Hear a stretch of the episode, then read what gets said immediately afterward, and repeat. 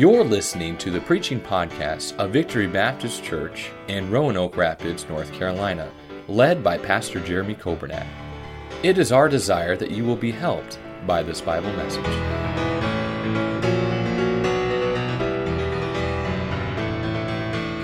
Judges chapter number 2 and verse number 7. Judges 2 and verse number 7. The Bible says, And the people served the Lord all the days of Joshua, and all the days of the elders that outlived Joshua, who had seen all the great works of the Lord that he did for Israel. Verse number 8. And Joshua the son of Nun, the servant of the Lord, died, being an hundred and ten years old. And they buried him in the border of his inheritance in Timnath Heres, and the Mount of Ephraim on the north side of the hill of Gaash. And also all that generation were gathered unto their fathers.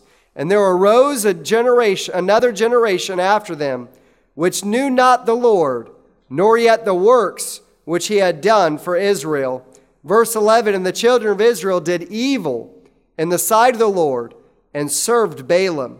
And they forsook the Lord God of their fathers, which brought them out of the land of Egypt, and followed other gods, of the gods of the people that were round about them, and bowed themselves unto them, and provoked the Lord to anger. And verse 13, and they forsook the Lord, and served Baal and Ashtaroth. Would you please remain standing and would you look with me at verse number 10? I'd like for us to read verse number 10 together. And uh, this will be our text verse, and I want you to see it. Would you read with me Judges 2 and verse number 10? Ready, begin. And also all that generation were gathered unto their fathers. And there arose another generation after them, which knew not the Lord, nor yet the works which he had done for Israel. And let's pray, Our Father, I pray that you'd speak to our hearts. And I pray, give us what we need today. I pray that as your messenger and as your servant, I pray that I would say exactly what you want said. I pray that I would say it how you want it said. And I pray, Holy Spirit of God, that you would take my words and take this message. And I pray that you would personally uh, and powerfully deliver it to each and every heart and each and every person that is here. I thank you for those who are listening by way of the radio. I thank you for those who are watching this service online. Lord, I pray that the Word of God would be spoken with power and with authority. And I pray that the Holy Spirit of God would move and work in our midst today. We pray in Jesus' name. Amen. Thank you for standing. You may be seated. We see in this passage, we see a very sad commentary that it came to a point in Judges 2 and verse 10 that there arose a generation there arose a group of people, and these were not some, some wicked, heathen, godless people that didn't know God. These were people who their, their relatives had come out of Egypt. Their relatives had seen uh, the, the parting of the Red Sea. They had seen the miracles. They had seen uh, God in the wilderness provide manna every single day and, and water every single day. The Bible tells us about the children of Israel in the wilderness that uh, their clothes and their shoes, they, they just never wore out. They never got old. If you're here today and you have children, you know that's a miracle right there, you know. And but yet they saw the miracles. They had come to the banks of the Jordan River and they saw the, the waters of the Jordan part. These people, their, their fathers and grandfathers and great grandfathers, they had seen the walls of Jericho come down and they had seen the mighty working of God. And yet the Bible says that the people during Joshua's day, they served God. And the elders, the, the elder generation that outlived Joshua, they lived for God and they served God. But then the Bible says there came up another generation. And the Bible says there was something different about this generation. This was a generation of people that came up and they did not know God. Now, I think they knew about God. I think they'd heard some things about God.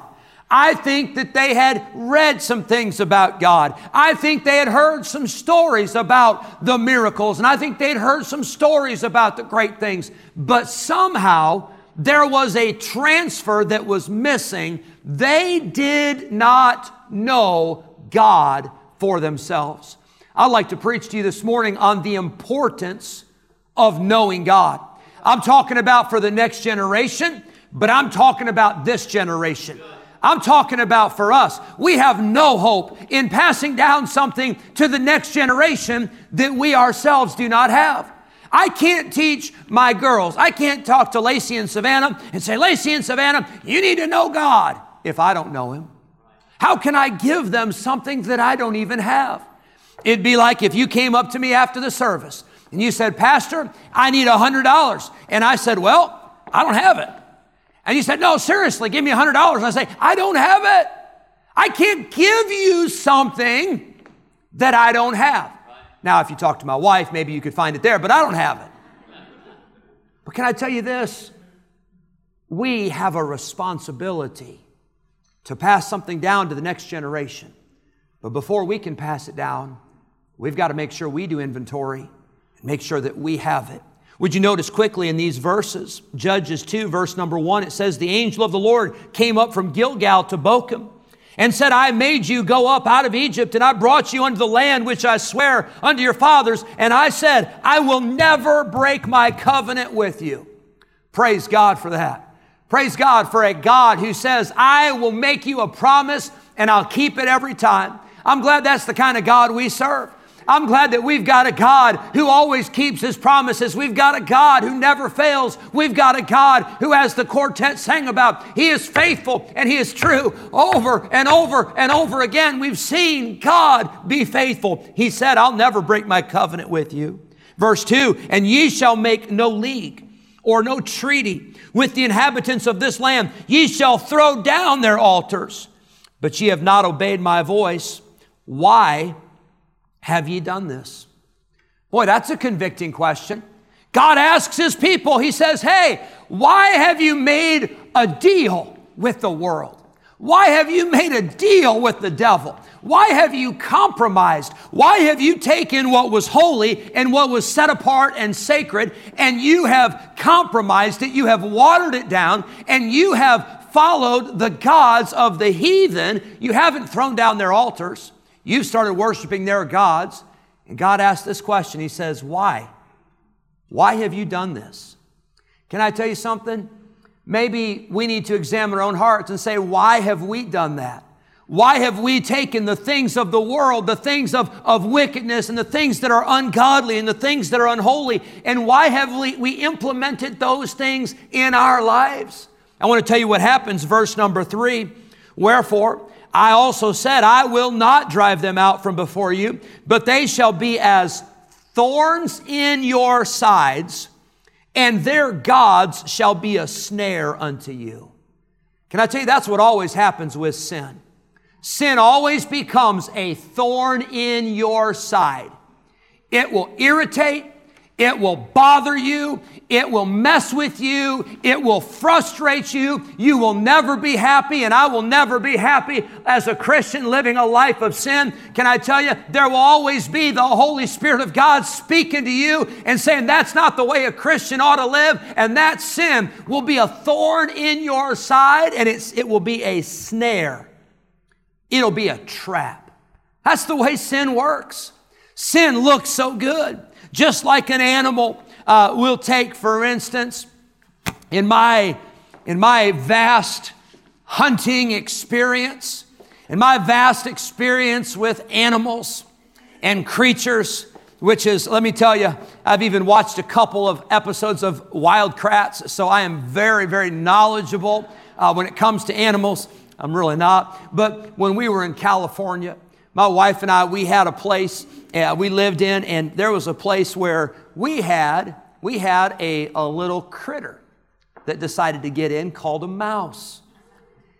And can I tell you, when it comes to mice, I don't like mice. My wife does not like mice. There's no room in our house for mice. Is there anyone else that can agree with that? Okay. Uh, they're very small, but there's still there's no room for mice in the house. And so we went to the store and we got some, some devices whereby we could um, capture those mice. and, um, and dispose of those mice properly. But can I tell you, you can set up whatever you want, but what really is effective in my experience, and again, I'm not saying I'm the expert, but I mean, I have done this a few times in my life. And, uh, you know, I even I read a blog about it once, so I'm an expert. And I watched a YouTube tutorial. So, I mean, therefore, I mean, you know, just call me if you have any questions. But I'll tell you what worked for us. It didn't matter how good the device was, didn't matter how much uh, it cost, didn't matter how fancy it was. What really mattered was the application of the peanut butter. When you get that peanut butter in there, all of a sudden that thing looks really good. And you know, for those, for those mice, I'm sure those mice thought, these are such kind, caring, loving creatures. They are providing food for us. They must want us to come into their home. They've got, they've got a meal and it's all prepared and it's on a special platter.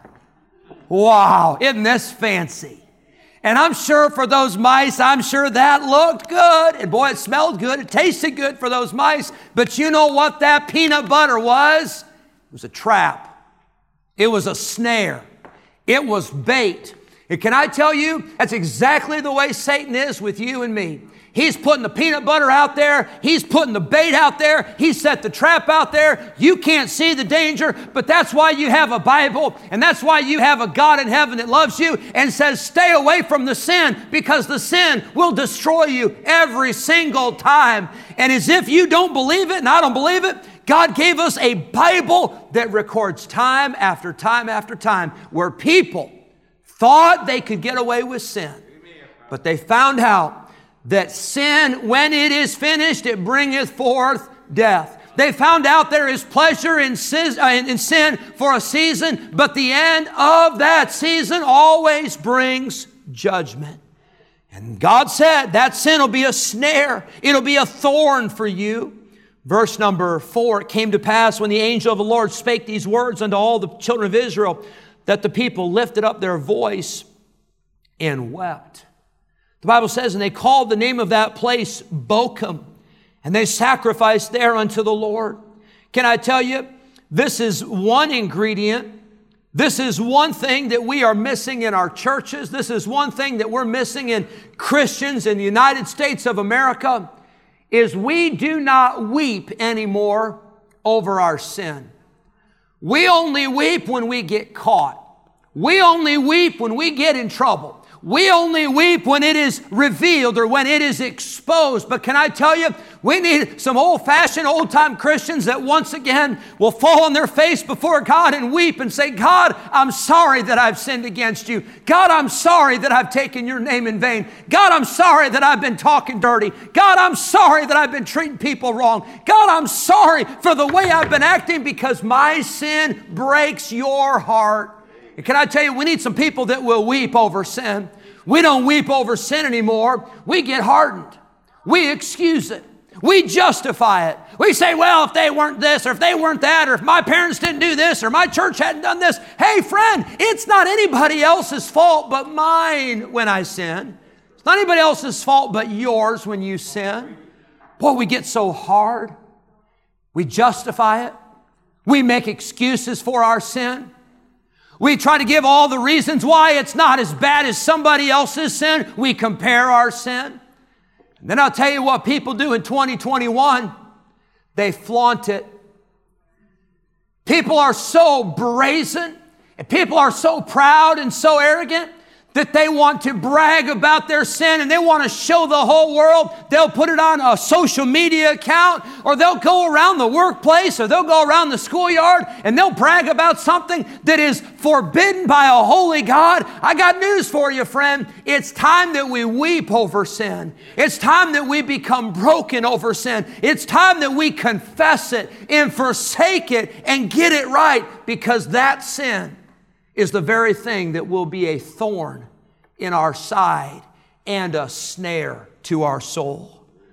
We see that these people, because of their sin, they wept. I'm glad they did. I'm thankful they did. I want us to have a church where we weep over sin and where we're broken over our sin and where we call out to God and we beg for God to forgive us and to heal us and to restore us. You see in verse number seven, the people served the Lord all the days of Joshua, and I thank the Lord for some Joshuas that I've had in my life. I'm thankful for some men and some women that I've seen and that I've been under that have said, I'm going to serve God. As for me and my house, we will serve the Lord. I'm thankful. I hope you'll decide today, I'm going to be a Joshua. I'm just going to serve God. I'm just going to live for God. I don't care what everybody else is doing. I don't care what everybody else is saying. I'm just going to do what God wants me to do. But then it says in verse 10, it says that there arose another generation that knew not the Lord, nor yet the works which he had done verses 11 through 13, the Bible tells us that when they forsook the Lord, they began to worship idols. I want to tell you, whenever you forsake the Lord, you never stay neutral. You say, well, I'm just not going to do that whole Christian thing, and I'm just not going to do that whole religious thing. I'm just not going to do anything. No, you are going to do something. You're going to serve somebody. You're going to serve something. And if you're going to serve somebody, you might as well serve the Lord you might as well live for and serve the King of Kings and Lord of Lords, and you might as well make your life worth something of value and something that lasts. I want to talk to you about the importance of knowing God. When I was an assistant pastor right out of college, I worked, I had the privilege to work for my dad. And I, we were talking, I was talking recently with somebody, and I, I was laughing. I said, You know, when I worked for my dad as an assistant pastor, we really didn't have staff meetings. And there's a couple of reasons for that, but one reason was if I ever got in trouble, if I ever did something that I wasn't supposed to do, and my dad, you know, he's the pastor and I'm the assistant pastor and I'm 22 years old. Actually, I was an assistant pastor in the summers, even while I was in college, so even younger. But if I dropped the ball, my dad did not even have to say anything. I knew it. I could see it on his face. And it wasn't that he was all, you know, fuming or whatever. I could see the look on his face. Sometimes it was a look like, Jeremy, what were you thinking? That was not very smart. You know, sometimes that was the look. He didn't say it, that was just a look. Sometimes I could see a look where he would cringe, like, like that wasn't a good thing to do or say. And sometimes I'd see a look of maybe a, a disappointment, like, oh, Oh, I taught you better, than you know. And so we didn't have to have long meetings. We didn't have to have drawn out sessions of here's what you did, here's what you shouldn't have done, here's what you need to do next. Blah, blah. We didn't have to do that. It was just, it was very quick. It was very easy. Now, with our staff, let me tell you, there's some long, drawn out meetings. You should see some of the lists that I have. We used to have Monday morning meetings. Now it's all day Monday. And we usually go home by 10 o'clock after I get done with the long, oh, it's a long list, let me tell you. But why did my dad and I, why did we have that kind of a, a relationship? And, and why was it that I could tell from the look on his face? It's because I knew him. I grew up in his home. Uh, I, I, served in ministry with my dad and I loved it and it was wonderful. It was a privilege. And so I don't want you to think that was every service, you know, that he, I was seeing those looks. But I, I could tell. I could tell when he was happy. I could tell when he was excited. I could tell when he was fired up. And how come? It's because I knew him. I, I won't get into all the stories, but uh, our, my pastor in California, Pastor Treber, I worked with him, and my wife and I worked with him for nine years, and I was in college for four years. So I, I watched him, and I studied him, and I went to staff meetings, and I, I, I sat in services, and I used to love it. I would watch, I would watch on the platform, I would watch his face. And I could tell by the look on his face. And I don't even think, eh, some people would say there wasn't even an expression there or, you know, uh, positive or negative. But there were times I could tell. I could just tell. I could tell by the way he smiled even what was going on. There were times that he would get up and he would say something and, and I could say it before he said it.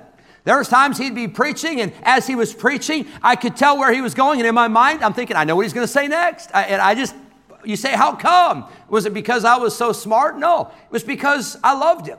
It's because I wanted to please him. I wanted to make him happy. If he's the pastor and I'm the assistant, my job is not to make his life miserable. My job is to make his life better. My job is to lift his arms and to encourage him. And can I tell you, if I would do that for my dad, if I would do that for my pastor, if I would try to know them because I wanted to please them, how much more so should we be doing that for the one who created us?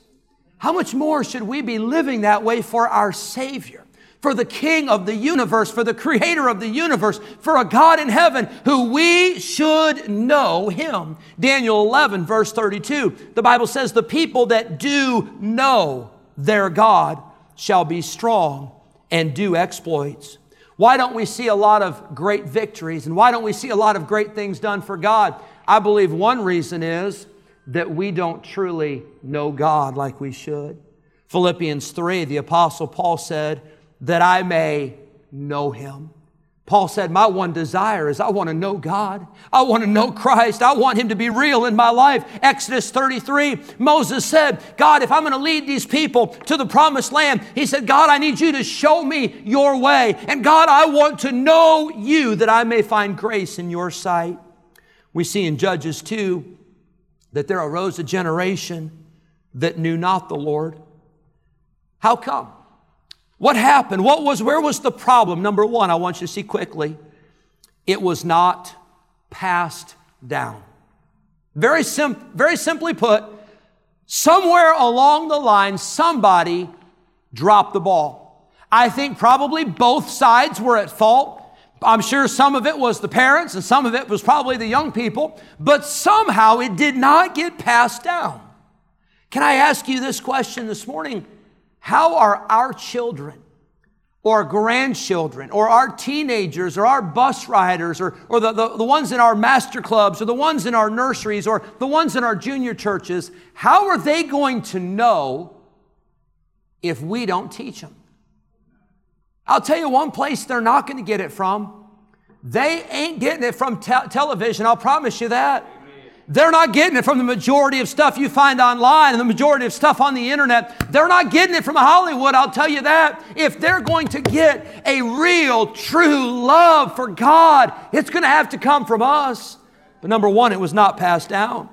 The Bible tells us that we are responsible to train up in a child in the way that he should go. But the Bible also says there's a responsibility on the young people, there's a responsibility on the next generation to obey.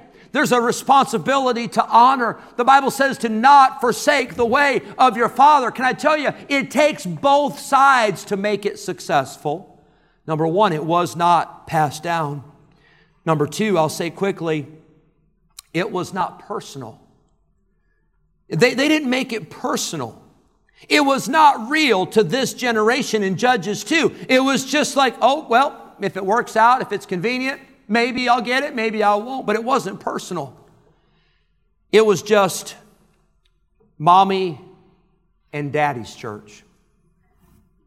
I'm afraid it was just grandma and grandpa's religion. Have you ever heard this one?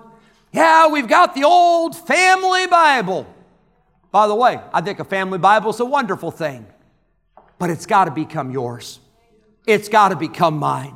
I hope you love church. I love church. I hope you love singing. I hope you love preaching. I hope you love serving. I hope you love going out soul winning and I hope you love going out working on a bus ministry. I hope you love singing in the choir and I hope you love your Sunday school class and I hope you love your junior church and I hope you love the things that we do at church and the things we do as a church. But I got news for you. The greatest thing that you and I can do is to have a love for God. Because if you'll have a love for God, all the other things will take care of themselves. But if you have a love for church and you don't have a love for God, and if you know about the church but you don't know God, I want to tell you, there's coming a day when you're going to check out. There's coming a day when you're going to throw in the towel. There will come a day if the only thing that's keeping you here is the church, or the only thing that's keeping you here is the soloist, or the only thing that's keeping you here is the piano player, or the only thing that's keeping you here is the preacher. And if that's the only thing that you've got going right now, I got news for you. You're not going to last very long. But if you'll get a love for God, And if you'll get to know God, and if you'll have a walk with God, and you'll have a relationship with God that is real, I want to tell you, you'll be okay. And there won't be a generation that comes up that does not know God, but we'll have something that we can pass down because it's been real in our lives. Jesus said this the greatest command of all is this to love the Lord thy God with all thy heart with all thy soul, with all thy mind, and with all thy strength. You must, I must have a relationship with God that is real. I wondered this morning is your relationship with God real? Say, well, Pastor, I'm glad that you're preaching this to all those sinners that aren't in church today. Oh, no, I'm preaching this to the people that are here today. Because did you know you can be saved? You can be a child of God but not really know God. Maybe it's been a while since you opened the book, the Word of God, and just ask God, say, God, would you speak to me today? I need something today. Maybe it's been a while since you got alone in that prayer closet and just spent time with God and said, God, I need to know you today. Seems like we know about all the sports and we know about all the politics and we know about all the hobbies and we know about the weather and we know about the finances and we know about all the technology. But what happened to a generation of people that'll say, I want to know God? I want God to be real in my life. I want to know the power and the presence of God, and I've got to have it. Where, where are those people? I hope, I hope they're here. I hope that's what our desire is to know God. But number one, they didn't pass it down. Number two, it was not personal. And number three, it was not a priority. It wasn't that important. It was just one of many things that they did if they could. When I go to the post office and I have to send a package, they will ask me, they will say, How would you like to send it? And what they mean is, Do you want it to get there quicker? Or do you want it to go regular or whatever? And so if I'm sending just something average or ordinary, I'll say, no, just regular first class mail is fine and there's no, no rush, no hurry, just, you know, whenever it gets there. But if there's something that is important, they'll give you the option. They'll say, would you like to send this priority? And if it's important, you know what I say? Yes, I would like to send it priority. I'd kind of like for this to arrive. You know, this, it would kind of be a good thing if the valuable package I'm sending gets to where it's going. And with the priority or with the, the next uh, level of, of the, the mail uh, that they, the delivery system, they'll say, Would you like tracking? And you know what I say? Yes. I want to know where this is going. I want to know when it gets there. Yes, I would like tracking. They'll say, Would you like a delivery confirmation? And you know what I say to that? Yes. I'd like to know that this thing gets delivered. I'd like to know uh, when it gets delivered. Yes, I would like that. And then they'll say, Okay, your cost is this. And you know what's amazing? That that priority, it costs more than the regular. You know why some people don't have something to pass down to the next generation? Because we're not willing to pay the price. You know why some people don't know God like they should? It's because they're not willing to spend the extra time to get to know Him. When my wife and I were dating, we, we talked on the phone. We were, we were about two hours apart after we got after we finished college. We were about two hours apart. We'd see each other about once a week. We'd get together, but we'd talk on the phone. And I've told you a story. You know, back then it wasn't text messaging and and uh, you know unlimited you know calls. It was uh, long distance. Remember that? You get phone cards, or if you had a cell phone, you could get free nights and weekend minutes. You remember that? So I'd wait till after nine o'clock at night. You say, why would you wait so long? Because when you're talking on the phone for an hour and a half, that adds up if it's not free, right? And so we'd talk and, and we would spend so much time just getting to talk. And you say, well, well, why? We were getting ready to make a commitment. We were getting ready to get married. And I didn't want to get married to someone, and she didn't want to get married to someone that we didn't know. We wanted to make sure that we knew each other. And so, you know what was required for that? We had to spend time together. We had to talk. We had to get to know each other. Can I tell you? God will spend all the time with you that you'll spend with Him. But it's going to cost you something. Maybe a little bit of sleep. Maybe you have to rearrange your schedule. Maybe you have to rearrange your priorities. But how well you know God and how well I know God is up to us. God loves you, and He offers to every one of us every day to spend time with Him and to know Him. But the choice is yours. Thank you for listening to the preaching podcast of Victory Baptist Church in Roanoke Rapids, North Carolina, led by Pastor Jeremy Coburnett. For more information about our ministry, please visit our website at vbcrr.org. May God bless you as you serve Him this week.